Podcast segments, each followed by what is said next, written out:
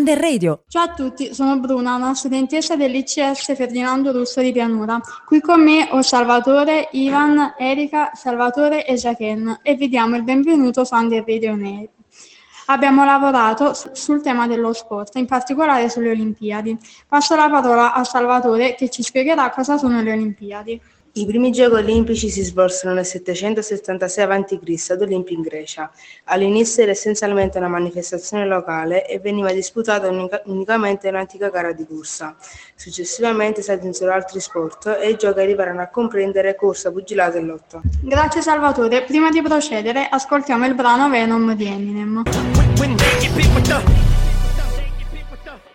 Bentornati su Andy Video, adesso ascoltiamo alcune pillole sulle Olimpiadi. Passo la parola a Salvatore e a Ivan. Thierry de Coubertin è il fondatore dei Giochi Olimpici moderni.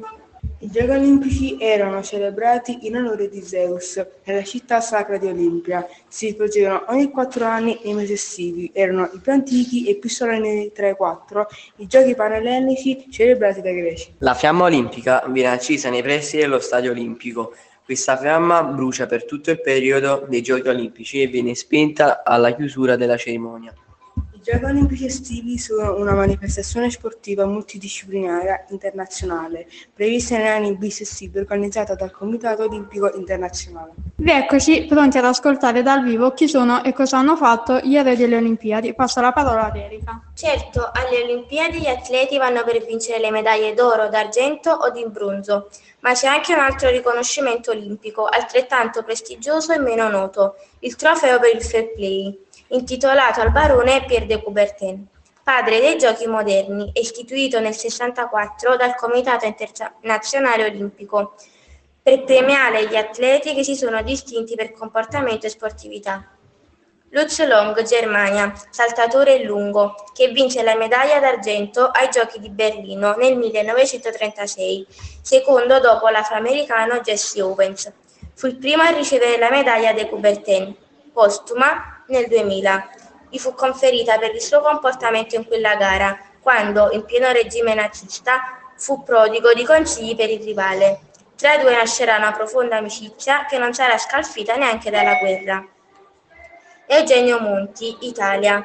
Nella finale del Bob a 2 dei Giochi invernali di Innsbruck nel 1964, i britannici Tony Nash e Robin Dixon vinsero loro grazie a un bullone che gli fu fornito proprio da Monti, terzo alla fine con Sergio Shorts. Questo consentì loro di partecipare alla gara, sostituendo una componente arrugginita che aveva reso il mezzo inguidabile. Lawrence Lenzi Lemay Canada. Nel corso delle Olimpiadi di Seoul 1988, il velista canadese stava regatando nella classe Finn quando scorse l'imbarcazione rovesciata dei singaporiani Shan e Shaw.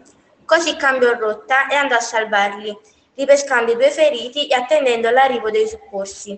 Alla fine riprese la gara e concluse ventunesimo, perdendo la medaglia olimpica ma guadagnando stima e rispetto unanimi. Vanderlei de Lima, Brasile. Nella trionfale maratona di Atene 2004 il brasiliano fu danneggiato dall'intervento di un predicatore folle che l'aggredì mentre era al comando. Alla fine giungerà terzo e sarà ricompensato con la medaglia de Coubertin, ma ne avrebbero dovuto riservare una anche al connazionale Manuel Rego, pallavolista, che gli fece dono, non accettato, della propria medaglia d'oro. Dara Torres, USA. Ai Giochi di Pechino 2008, la quarantenne nuotatrice USA alla sua quinta Olimpiade si rese conto, prima del via dei 50 metri stile libero, che un'avversaria aveva rotto il costume e che avrebbe dovuto nuotare con quell'handicap. Così si rivolse ai giudici e non chiese ma comunicò in modo fermo e gentile che la gara sarebbe partita in ritardo per permettere alla collega di cambiarsi. Prima di lasciarci, alcuno di noi ci darà un proprio pensiero personale sugli eroi delle Olimpiadi.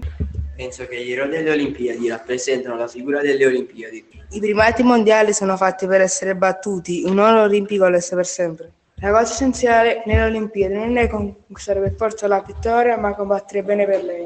Adesso, prima di salutarci, passo la parola a Jacqueline. 刘滋朗在一九三六年宁波奥运会上担任焊工，当时他在比赛中为非洲裔美国选手杰西·昆西提供了绝妙的建议。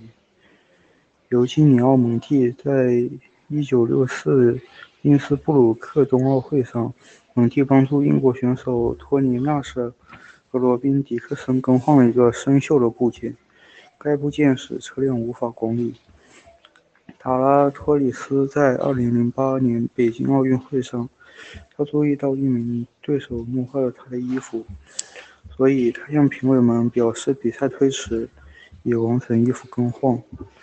1988年首尔奥运会，加拿大水手在分栏组比赛中看到新加坡人长和烧的船翻了，于是改变航向去营救他们。这两名受伤和等待救援到来。最后，他恢复比赛，以第二十一名完赛，丢掉奥运奖牌，却获得了一致的尊重。在二零零四年的雅典举行的斯特凡诺·巴尔蒂尼的凯旋马拉松比赛中，巴西人在他执掌期间遭到一名疯狂传教人的干预而受伤，但最终他获得了第三名，将获得德布拜旦奖章。